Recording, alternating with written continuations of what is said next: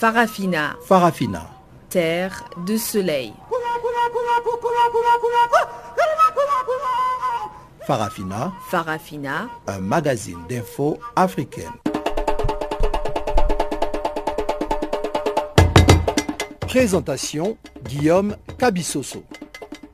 Bonjour à tous et surtout bienvenue sur Canal Afrique, la voix de la renaissance africaine qui émet d'Auckland Park en Afrique du Sud. Tebogo est à la mise en onde de cette édition de Farafina, dont voici sans plus tarder les sommaires. Plus de 5 morts dans des affrontements qui ont opposé ce mercredi les éléments du M23 et les forces armées de la République démocratique du Congo dans le territoire des Rutshuru. C'est un cri d'alarme à l'échelle planétaire que vient de lancer Amnesty International lors de la publication ce mercredi à Paris de son rapport annuel 2016. Les éléments de l'UPC chassés de la ville de Bambari, c'est un signal fort lancé par la MINISCA au FPCR en Centrafrique. Voilà donc pour les titres. Je vous retrouve tout juste après le bulletin d'information de Pamela Kumba pour la suite de ce magazine des actualités.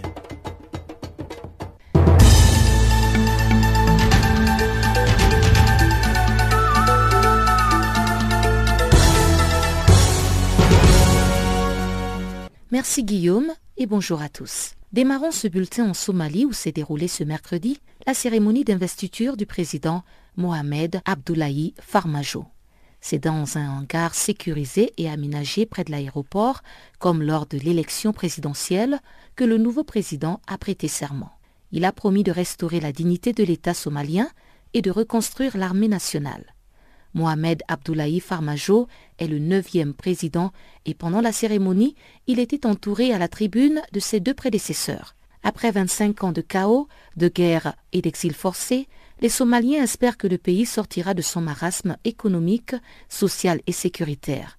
Tous les espoirs sont donc tournés vers le nouveau président dont l'expérience dans la gestion de la machine étatique sera approuvée.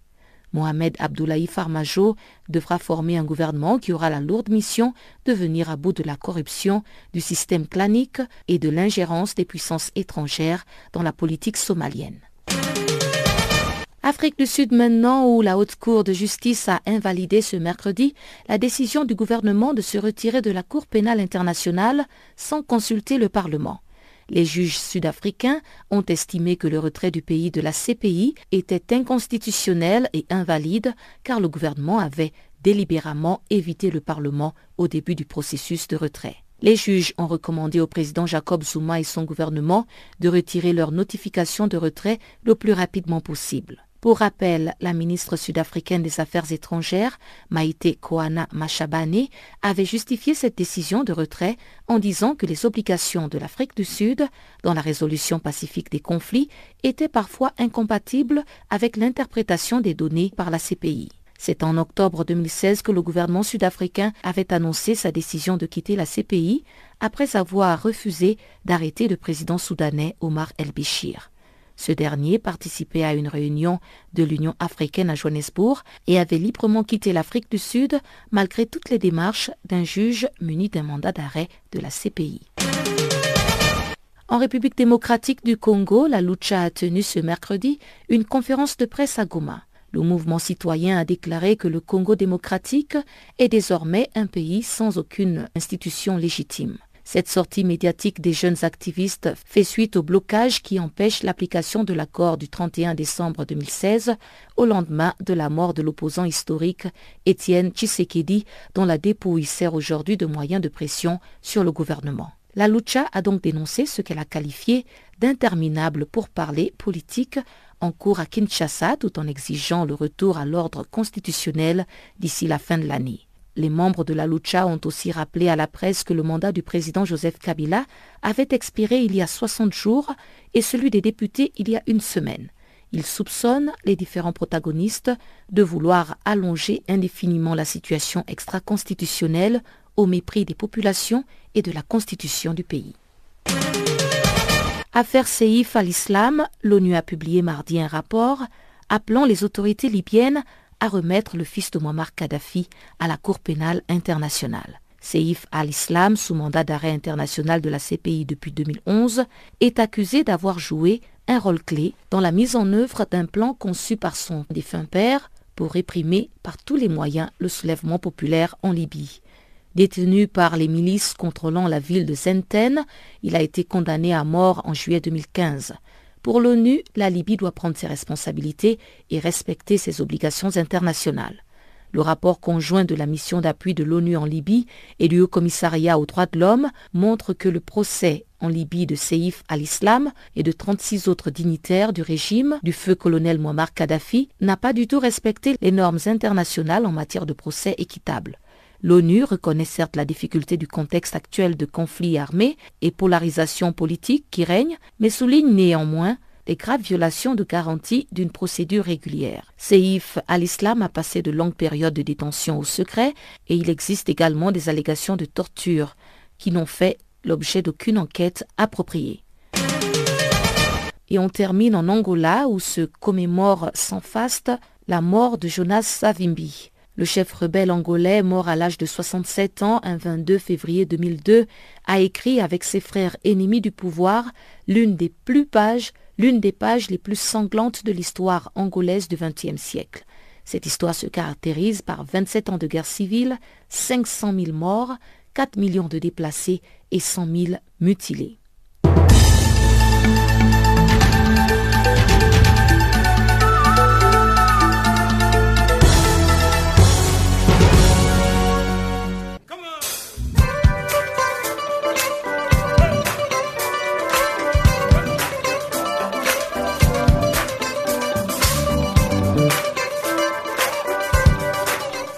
Farafina, votre rendez-vous hebdomadaire sur Channel Africa, la radio panafricaine. Farafina, votre programme des actualités en langue française sur Channel Africa.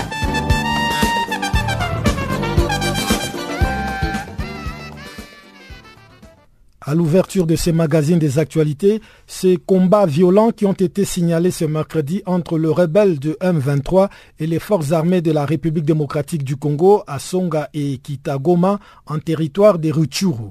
Les bilans encore provisoires fait état de cinq combattants M23 tués jusque-là, des éléments de M23 qui seraient venus de l'Ouganda à titre de renfort à leurs compagnons engagés depuis ce matin à Songa. Ils ont été interceptés par le phare d'essai dont les patrouilles se sont intensifiées dans la zone depuis quelques jours. Suivant les témoignages de Maître Omar Kavota, coordonnateur directeur exécutif du Centre d'études pour la promotion de la paix, la démocratie et les droits de l'homme. Oui, il y a des violences d'affrontement qui opposent euh, depuis le matin de ce mercredi les FRDC, les forces armées de la RDC, aux rebelles de l'ex-M23. Ces rebelles qui ont été engagés tôt le matin au niveau de la colline de Songa. Songa, c'est un groupement de Boussanja, à une dizaine de kilomètres de Rutshuru centre, à territoire de Rutshuru au nord Kivu. Et autour de, de 11 heures locales, les ex-M23 qui seraient venus de l'Ouganda pour venir renforcer les autres qui étaient engagés sur la colline de Sonda ont été interceptés par les FRDC au niveau de Kitagoma. Kitagoma, c'est à la frontière avec l'Ouganda. Et un bilan encore provisoire que nous avons eu à la suite de ces affrontements parle d'au moins cinq combattants du M23 tués par les forces royalistes. Et donc, ce sont des affrontements qui, jusqu'à poursuivre, nous continuons donc à attendre quelle sera l'issue de, ces combats qui ont été engagés simultanément donc à Songa et puis à Kitagoma. Oui, ces mêmes rebelles de M23 ont été mis en déroute lundi et mardi. Donc, oh, ils ont trouvé d'autres coins à partir duquel euh, attaquer les éléments euh, des forces armées de la République démocratique du Congo. Bien sûr, vous savez que le lundi dernier, il y a eu des, combats avec euh, le FRDC, mais cette fois-ci, c'était non loin de Matébé. Euh, sur l'axe sur l'axe Rutshuru-Bunagana. Ils avaient été mis en déroute, ils avaient été mis en déroute, mais visiblement, même s'ils avaient été euh, mis en déroute à Munyarubega, donc non loin de Matebe, ils s'étaient retirés pour se réorganiser sur la colline de Songa. Et c'est comme ça que ce matin, les FRDC informés de leur présence sont allés euh, les engager militairement avant qu'ils ne puissent trouver une autre, équipe en rapport qui, qui quittait euh, l'Ouganda voisin en passant par, euh, donc pour rejoindre Kitagoma et là encore les FRDC seront alertés vers la mi-journée autour de 11 heures plan local pour les de paix jusqu'à vraiment tard cet après-midi. Nous avions l'information que les affrontements se poursuivaient. Et combien à peu près d'éléments euh, sont engagés dans ces combats du côté du M23 euh, il est difficile d'estimer le nombre de combattants du M23 déjà infiltrés en territoire de Rutshuru, surtout qu'ils entrent en petits groupes et il y a d'autres qui se, qui, qui s'immiscent la vie civile pour échapper au contrôle des, forces et services de sécurité. Alors, ils sont déjà en grand nombre parce qu'ils sont, euh, il, faut les rentrer en perspective d'une nouvelle guerre. Nous pensons qu'ils se comptent à plusieurs centaines ces éléments M23 déjà infiltrés en territoire de Rutshuru et dans ce territoire, ils bénéficient aussi euh, de la complicité de certains groupes armés locaux qu'ils ont réussi à, acquérir à leur cause. Restons toujours en Afrique centrale, mais cette fois-ci en République centrafricaine, où deux marches ont été organisées mardi à Bambari, au centre du pays, pour réclamer l'arrestation d'Ali Daras de l'UPC, un mouvement que la MINUSCA a réussi à chasser de cette ville et qui fait aujourd'hui l'objet de plusieurs pressions. L'une venant de la coalition menée par le feu PRC qui l'attaque sur plusieurs fronts et l'autre de la MINUSCA qui avait exigé le départ d'Ali Daras de Bambari avant ce mercredi à 0 heure. On fait le point à Bangui avec Vladimir Montero, le porte-parole de la MUNISCA.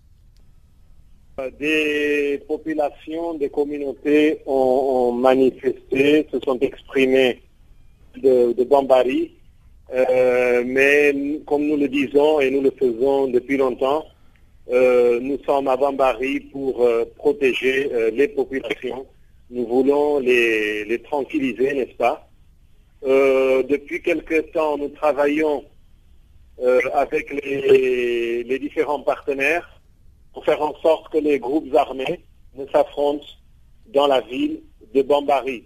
Et euh, il y a eu un développement important des dernières heures, c'est-à-dire, à notre demande, le leader du mouvement de l'UPC, qui est un mouvement ex-Seleka, a quitté, euh, a quitté la ville de, Bambari.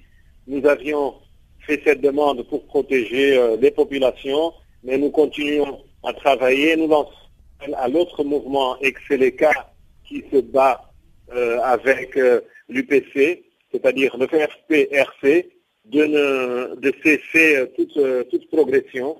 Et au cas où il le ferait, la MINUSCA prendrait toutes les mesures et utiliserait conformément à son mandat.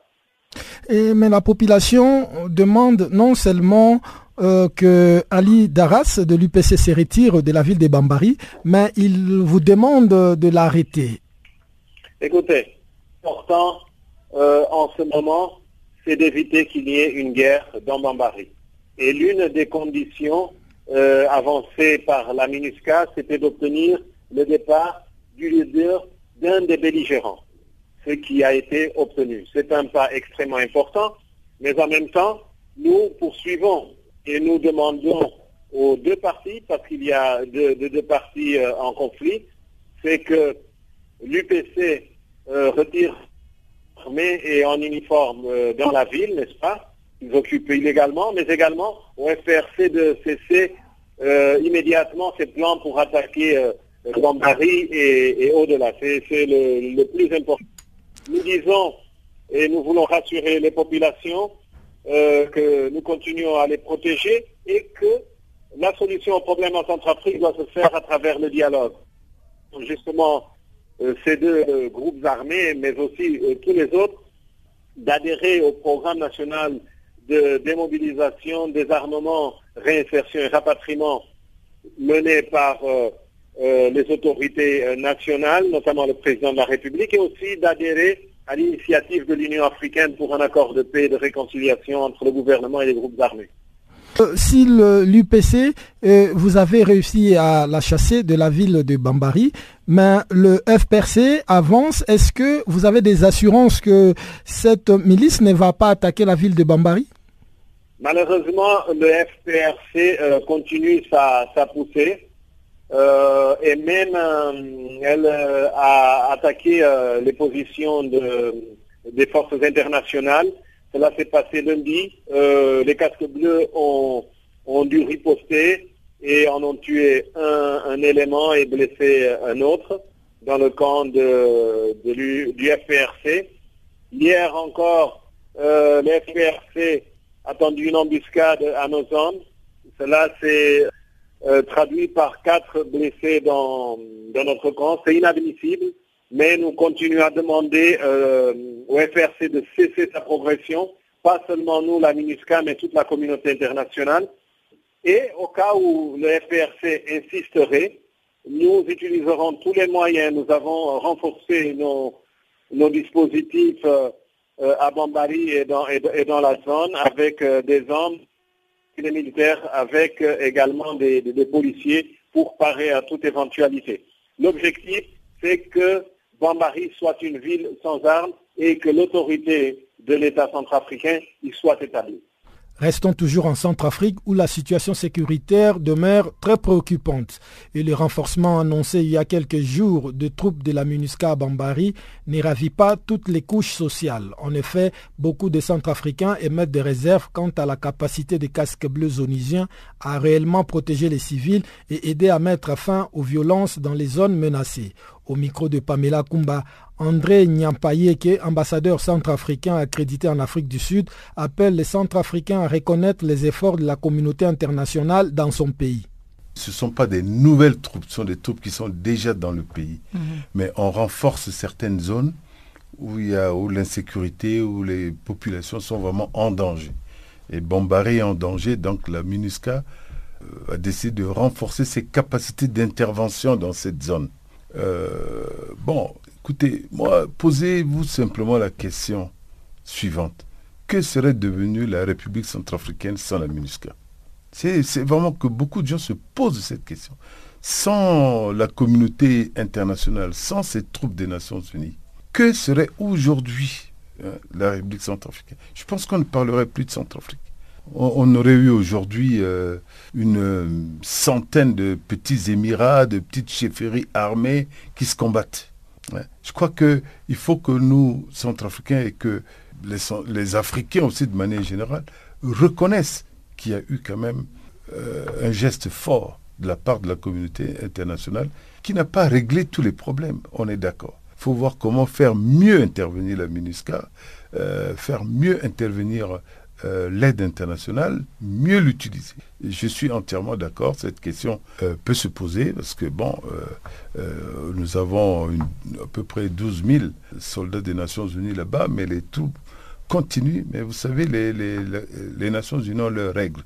On leurs règles en, matière de, de pouvoir, d'intervention, etc., de respect des droits de l'homme de facilitation des négociations entre les, différentes parties nationales, euh, parce que, bon, il nous revient à nous, aux Centrafricains aussi, de régler nos problèmes. Nous n'allons pas attendre que la MINUSCA vienne nous trouver une solution miracle. La MINUSCA nous accompagne dans ce que nous faisons. Et donc, c'est à nous de faire les propositions nécessaires, de prendre l'initiative Voulons-nous l'inclusivité dans les discussions Ou bien nous voulons être partiels Ou bien nous voulons ceci? Ce sont nos décisions qui entraînent ces problèmes. Donc, je pense que les différentes parties, tout le monde est d'accord aujourd'hui qu'il faut sortir de, cette situation.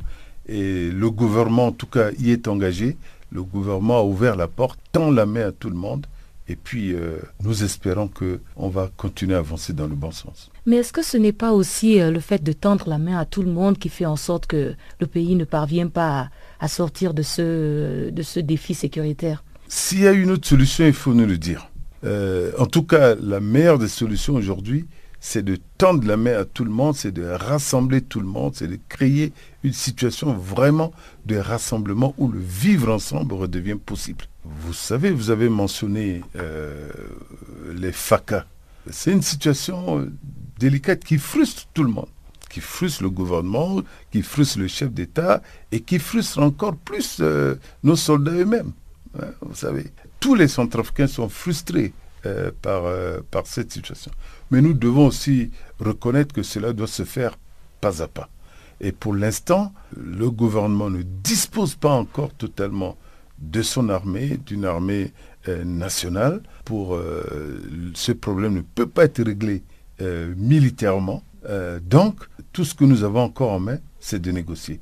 Et là, il faut négocier avec toutes les personnes concernées. Vous croyez au dialogue avec euh, les rebelles? Écoutez, euh, je crois au dialogue avec tout le monde.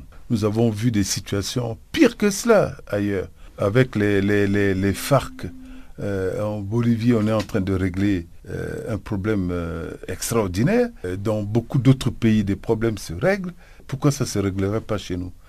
C'est un véritable cri d'alarme à l'échelle planétaire qu'a lancé Amnesty International ce mercredi à Paris lors de la publication de son rapport annuel 2016. Pays par pays, l'ONG décrit les abus commis par les groupes armés, mais aussi par plusieurs gouvernements qui sont pointés du doigt pour la répression des mouvements d'opposition et des manifestations pacifiques.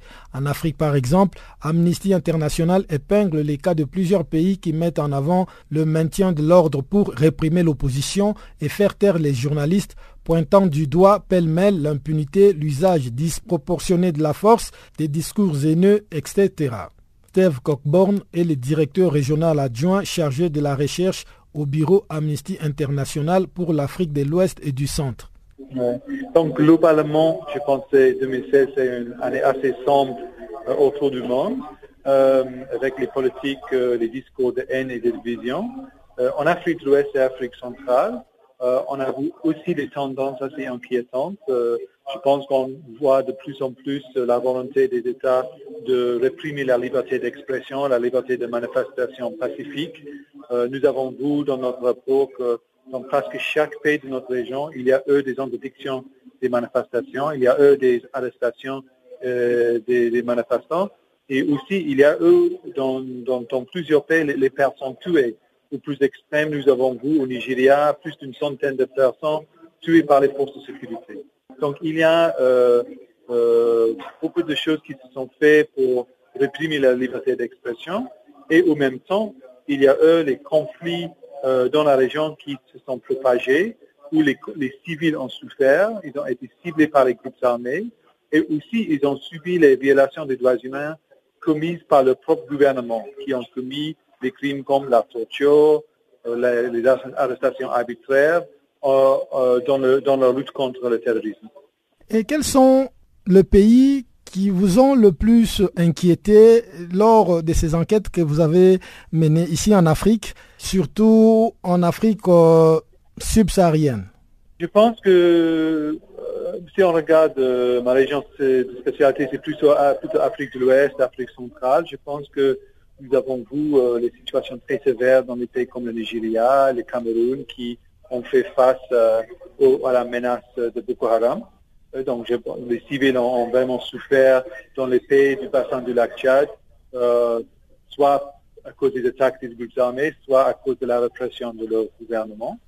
on, peut aussi voir dans certains pays où il y a beaucoup d'interdictions des manifestations. En Côte d'Ivoire, par exemple, nous avons vu pas mal d'interdictions avant les élections. Nous avons vu aussi en Mauritanie les arrestations des les militants euh, anti-esclavagistes.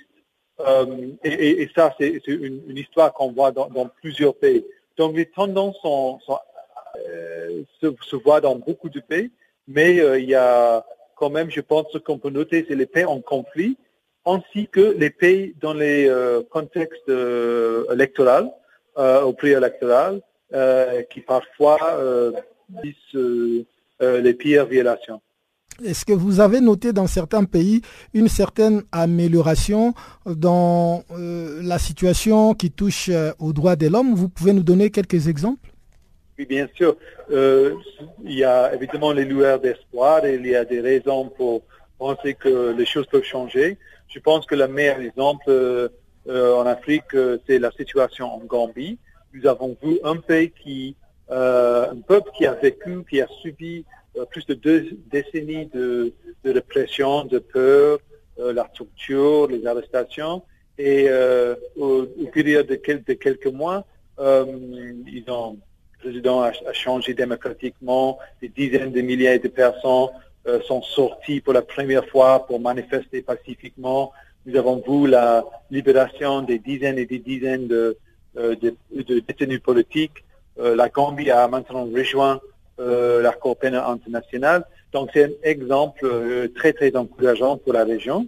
Euh, mais il y a d'autres aussi. la peine de mort a été abolie pour les crimes ordinaires en Guinée.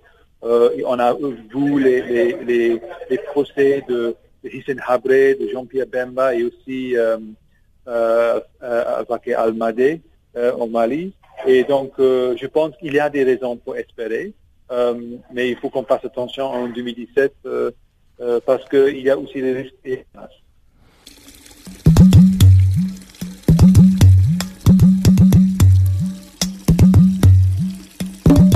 Vous écoutez Channel Africa à la radio et sur internet www.channelafrica.org.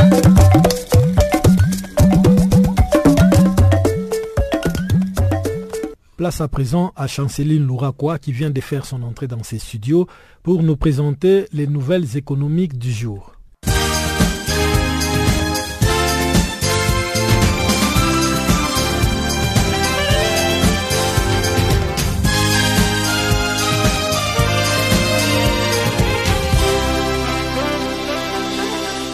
Chers auditeurs du Channel Africa, bonjour. La Côte d'Ivoire annonce ce mercredi la tenue d'un atelier de renforcement de capacités organisé par la Commission économique des Nations Unies pour l'Afrique.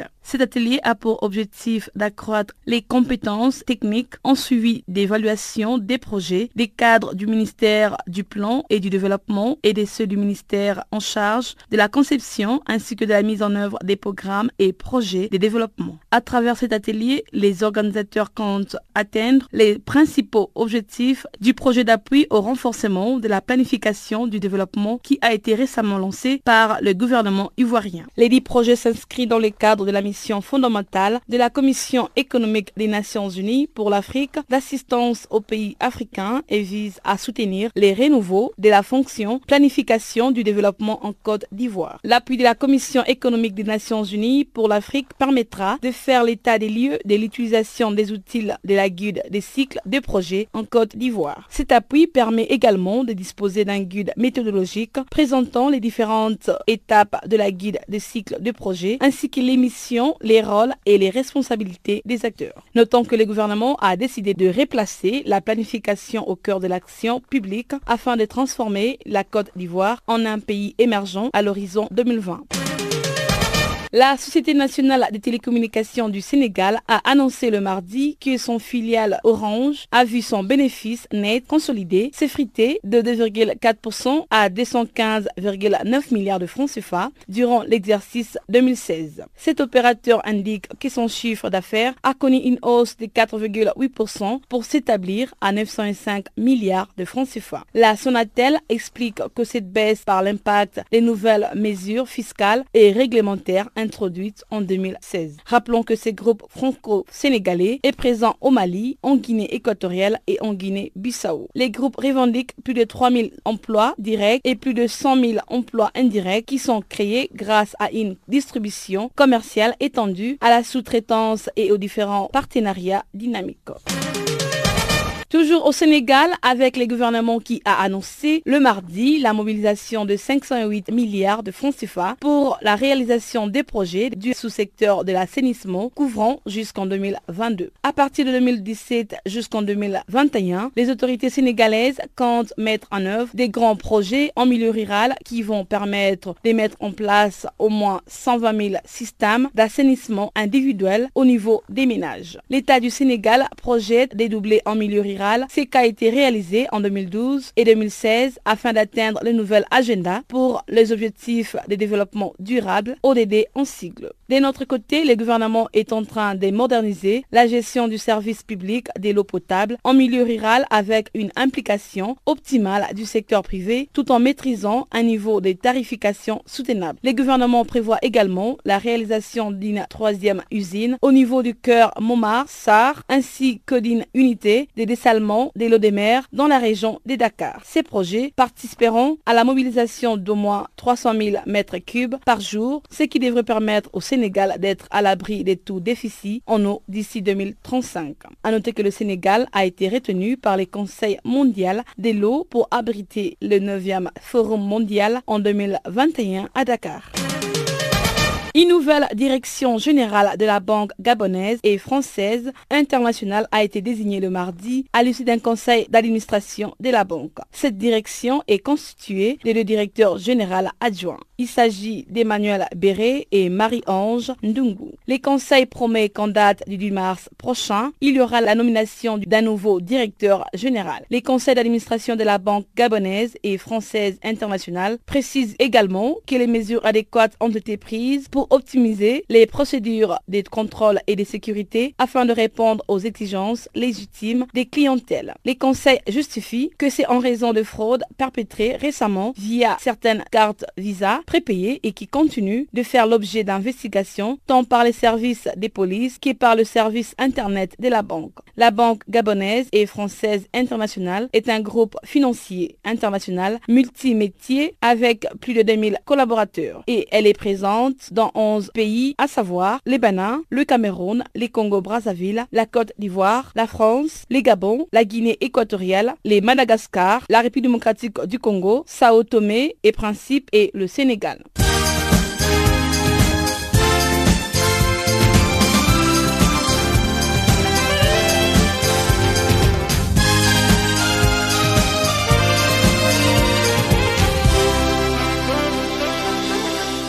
Africa oye, Africa manyogonyipa, Africa, Africa, Africa, Africa. Je m'appelle Salif Keita. Vous écoutez Channel Africa, la voix de la renaissance africaine. Nous ouvrons la deuxième partie de ce magazine des actualités par la Libye où l'ONU a appelé les autorités à remettre le fils de l'ex-président Muammar Kadhafi à la Cour pénale internationale. Ces rapports diffusés ce mardi à Genève reviennent notamment sur le procès de Saïf el-Islam et de 37 autres accusés condamnés à mort pour leur rôle dans la répression sanglante de 2011. Un rapport qui fait état des graves violations de la procédure, notamment la détention prolongée au secret sans accès à leurs avocats et familles et aussi des allégations de torture qui n'ont nullement fait l'objet d'une enquête appropriée. Pour plus de détails, suivons plutôt Claudio Cordon, représentant du Haut Commissariat aux droits de l'homme en Libye. Il est au micro d'Alpha Diallo. Oui, on vient de publier un rapport sur le procès vers le fils de colonel Gaddafi, Saif al-Islam, et 36 autres dignitaires du régime. Euh, le procès a duré une, année et demie et s'est conclu l'année dernière. Et donc nous, on a fait une analyse sur la base des, standards internationaux et de la législation euh, libyenne. Et sur cette base, on a conclu que le procès euh, soulève de nombreuses préoccupations du point de vue de, par exemple, du droit à la défense. Et en ce moment, euh, il y a euh, un appel, mais en effet, c'est un appel en cassation, donc sur des points de droit et pas sur la substance. Et on attend le résultat de ça, mais on a déjà demandé que les autorités libyennes, les autorités judiciaires tout d'abord, fait état de, nos préoccupations et essayent de donner en effet euh, une solution équitable à ce procès et aussi euh, que les autorités libyennes commencent à entamer un processus de réforme judiciaire.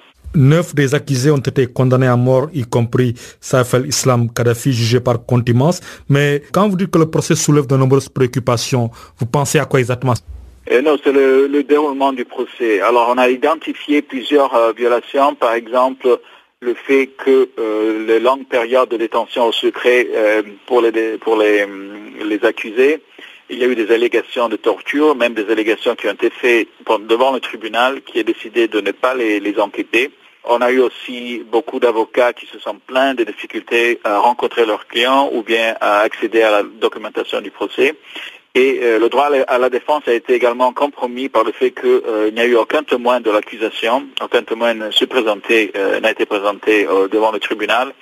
et le tribunal est limité à deux le nombre des témoins pour chaque accusé. Donc pour un procès de cette envergure, de cette complexité avec des, accusés de, avec ce profil, c'est pas acceptable. C'est une euh, une violation du, droit à la défense euh, selon le, les standards internationaux, mais aussi selon le, euh, le système libyen où il y a par exemple une décision de la Cour suprême qui demande que toutes les preuves soient discutées oralement, soient présentées au tribunal, que ce ne soit pas simplement un procès sur papiers. Autre préoccupation soulevée par le Haut Commissariat aux droits de l'homme, c'est par rapport au système judiciaire libyen qui ne prévoit pas un mécanisme de recours complet, mais uniquement le pouvoir en cassation, dont le rôle se limite à l'examen des seules questions de droit.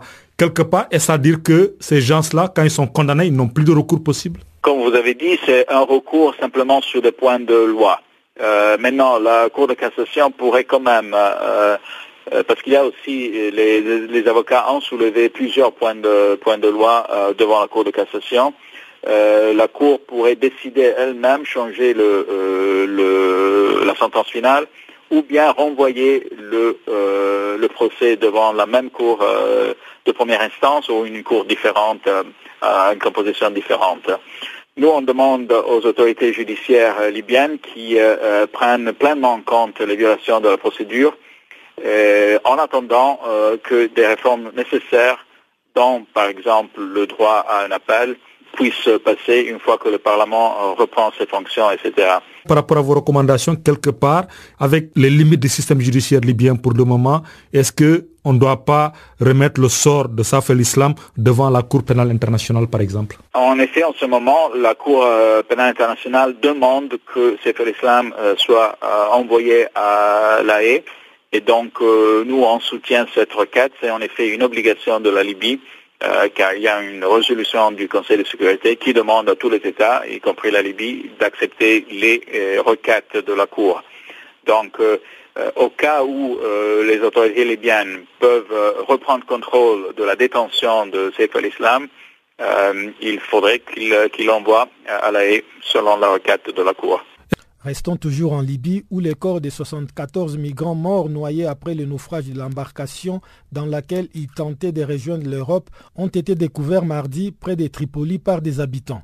Les autorités italiennes ont annoncé pour leur part avoir secouru 630 migrants au large de la Libye. Chanceline quoi Selon les Croissants Rouges libyens, ses habitants ont découvert un bateau échoué sur la plage avec à l'intérieur plusieurs cadavres des migrants clandestins. Mardi, à la tombée de la nuit, certains de ces corps s'est trouvé toujours sur la plage alors que d'autres inaccessibles flottent encore dans l'eau. Dans un communiqué, les gardes-côtes italiens ont annoncé avoir secouru quelques 630 migrants dans la nuit de lundi à mardi au large de la Libye lors de deux opérations distinctes de sauvetage. La Libye, plongée dans les chaos depuis la chute en 2011 des Muammar Kadhafi, est devenue un carrefour de l'immigration clandestine vers l'Europe. En 2016, plus de 180 000 migrants sont arrivés sur les côtes italiennes, un niveau record tandis que quelques 4 500 personnes ont perdu la vie en cherchant à les éteindre. Environ 90% de ces personnes qui viennent surtout d'Afrique subsaharienne ont transité par la Libye. Les passeurs organisent des départs généralement depuis les côtes de l'ouest du pays, les plus proches des Malte et de l'Italie, pays membre de l'Union européenne. En l'absence d'une armée ou d'une police régulière, plusieurs milices font office de gardes-côtes et sont souvent accusées de complicité, voire d'implication dans ces trafics lucratifs. L'Organisation internationale pour les migrations notait la semaine dernière une forte hausse du nombre d'arrivées en Italie par rapport à la même période l'année dernière de l'ordre de 30%. Mardi, l'Organisation internationale pour les migrations a indiqué que 232 migrants ont péri depuis le début de l'année en tentant de rallier l'Italie par la route maritime des Méditerranéens centrales contre 92 en 2016. À la même époque, un chiffre qui ne comprend pas les bilans du naufrage des Archas. Pour faire face à ces drames à répétition, les Européens envisagent des mesures pour bloquer l'arrivée des milliers d'émigrants depuis la Libye, mais leurs plans sont critiqués par des organisations internationales et ONG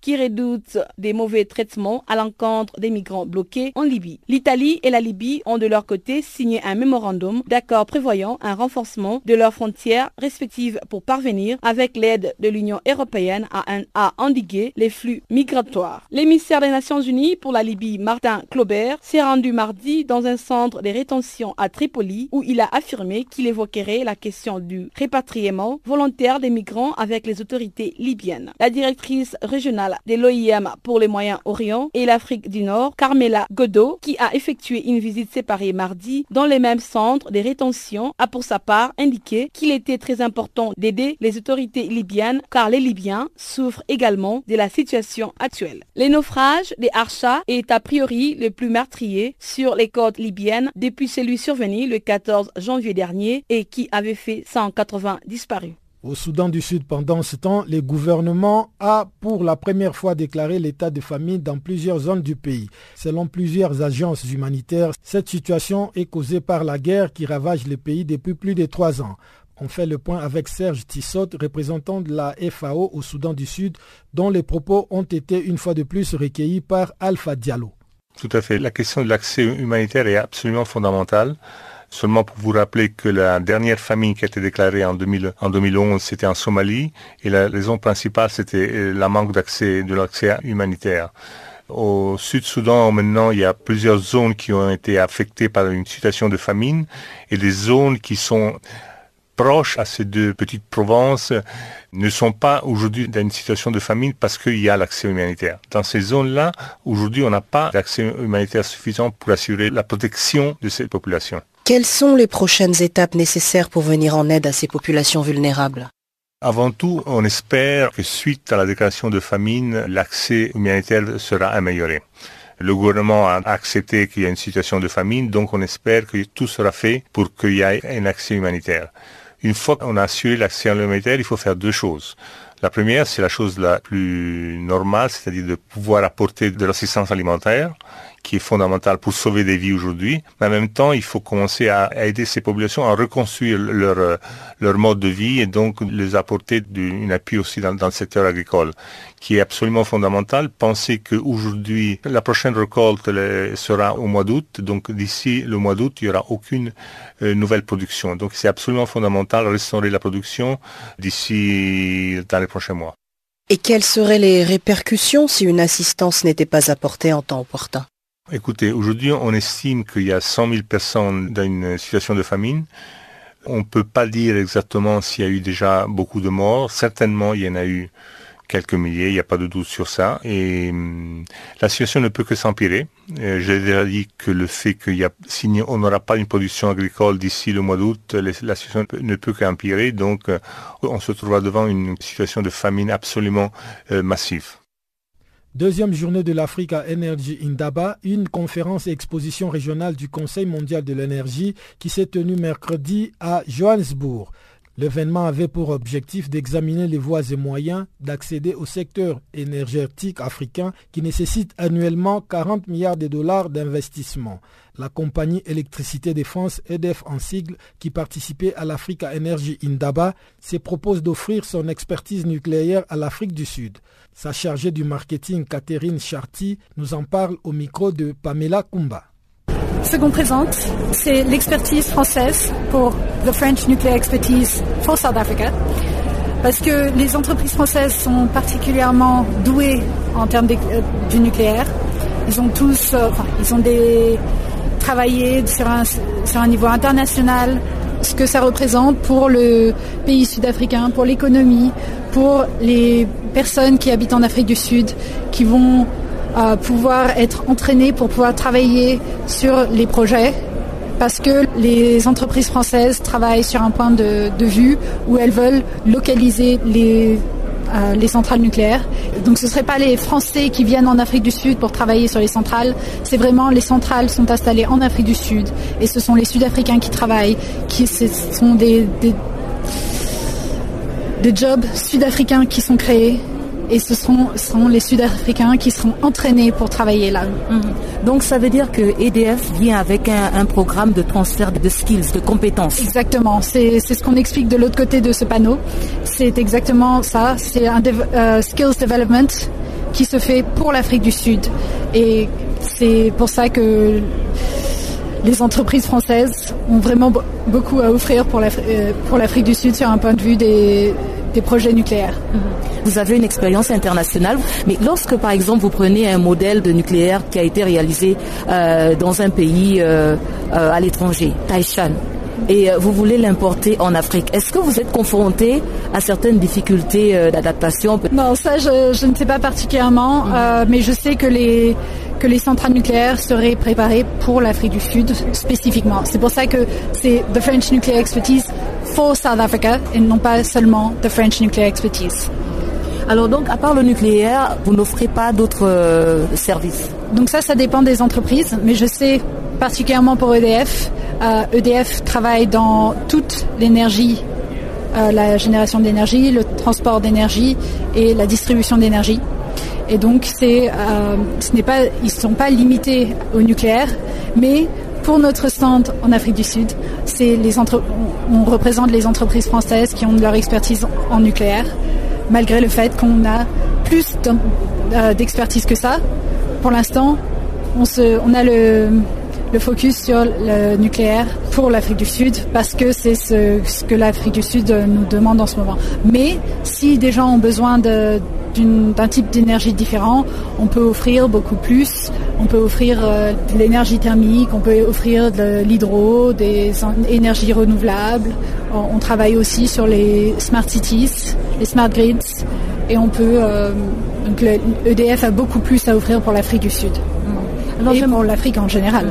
J'aimerais que vous reveniez un peu sur ce euh, PWR.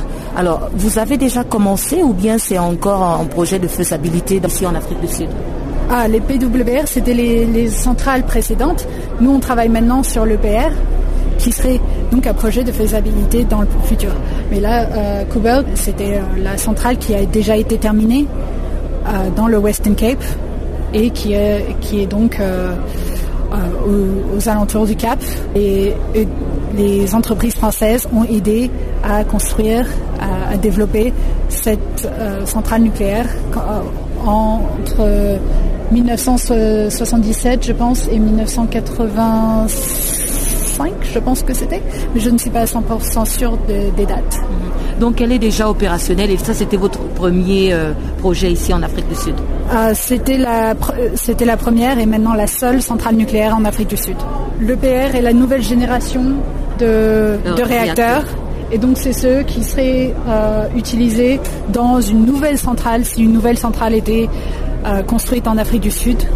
C'est donc l'offre qui a été faite à l'Afrique du Sud et c'est celle que euh, les entreprises françaises sont en mesure de, construire ici. Et donc c'est celle qu'elles sont aussi en train de construire à Flamanville, à Taishan et euh, qui seront construites à HPC et Sizewell.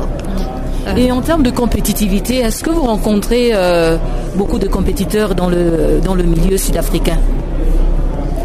Je ne connais pas le nom des compagnies, mais je sais que les, euh, les entreprises russes euh, et les entreprises chinoises ont aussi une offre. Mais euh, je ne peux pas en parler. Mais tu vas où comme ça?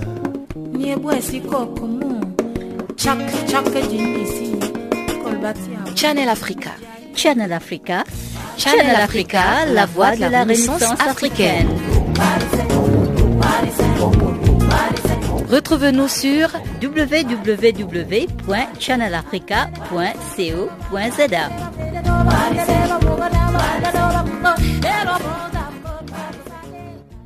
Nous nous acheminons lentement et sûrement vers la fin de cette édition d'information. Mais avant cela, cédons d'abord la place à Chanceline Louraquois une fois de plus, mais cette fois-ci pour le bulletin des sports.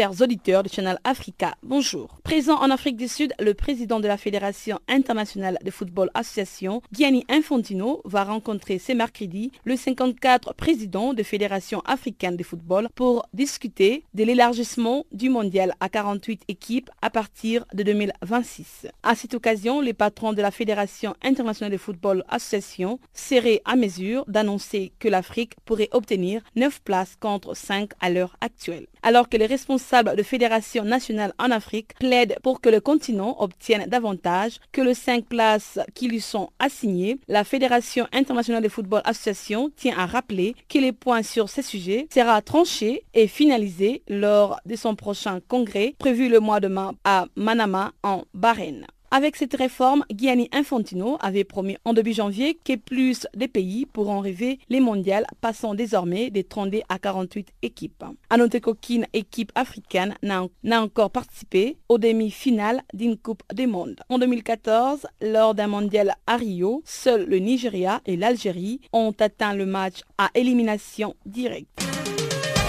L'Éthiopie annonce ce mercredi que son équipe a désormais un nouveau sélectionneur. Il s'appelle Ashenafi Bekele. Ce dernier a été confirmé le mardi par l'équipe nationale de l'Éthiopie. Les nouveaux sélectionneurs pour les Antilopes a pour mission de qualifier l'Éthiopie pour la Chan 2018 et la Coupe d'Afrique des Nations 2019. Il remplace donc Jebremedin Al, intérimaire depuis le départ de Salé. Ashenafi Bekele est l'actuel entraîneur du club d'Adama City, les clubs de première ligue du pays. Il a ramené le club en division d'élite il y a trois ans et a également terminé dans le top 3 lors de deux dernières saisons. Dans le championnat actuel, il est classé quatrième avec Adama City.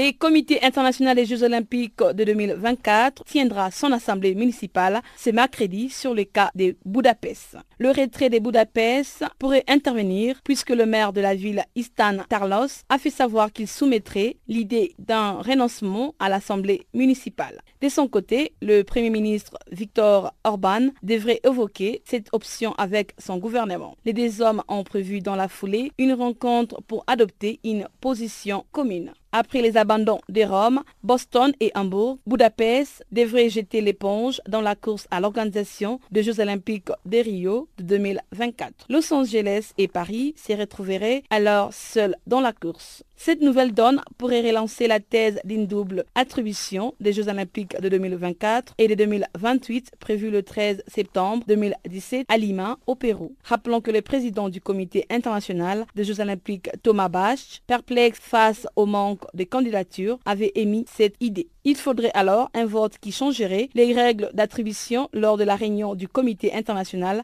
des Jeux olympiques à Lausanne en juillet prochain. Sauf qu'en cas d'attribution des Jeux olympiques de Rio 2028. Et les villes qui souhaitent accueillir la grande messe intercontinentale du sport devraient attendre l'édition 2032.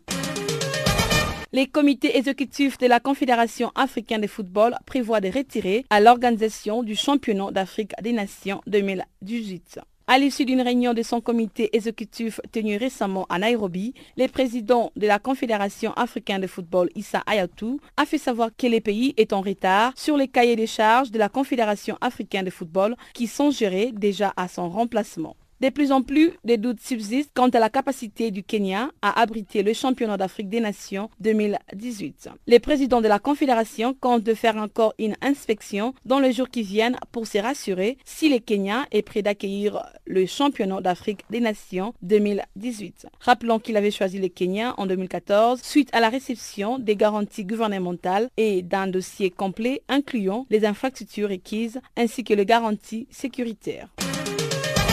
En basketball, la prestigieuse NBA a annoncé le mardi la tenue des matchs des galas entre une équipe africaine et une autre monde à Johannesburg le 5 août prochain les National Basketball Player Association et les principaux syndicats des joueurs de la NBA s'associent à l'organisation du NBA Africa Gum 2017 qui aura lieu au Ticket Pro Dome au nord de Johannesburg. Les patrons de NBA, Adam Silva, a par cette occasion salué les membres de la National Basketball Player Association. Il a précisé que le joueur de la NBA se retrouve parmi les sportifs les plus célèbres du monde. Notons que c'est un second match organisé par le NBA en Afrique. Les premiers NBA Africa Games avaient eu lieu en 2015 à Ellis Park Arena de Johannesburg.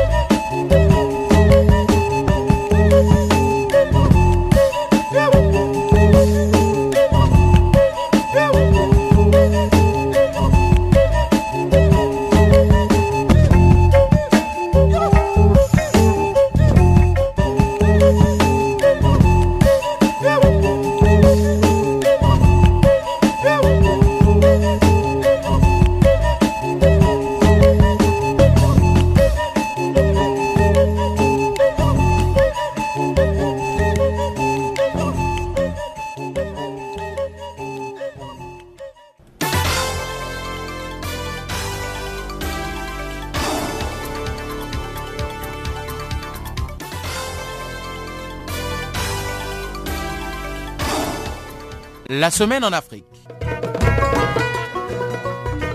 Le regard rétrospectif de Canal Afrique sur l'actualité africaine.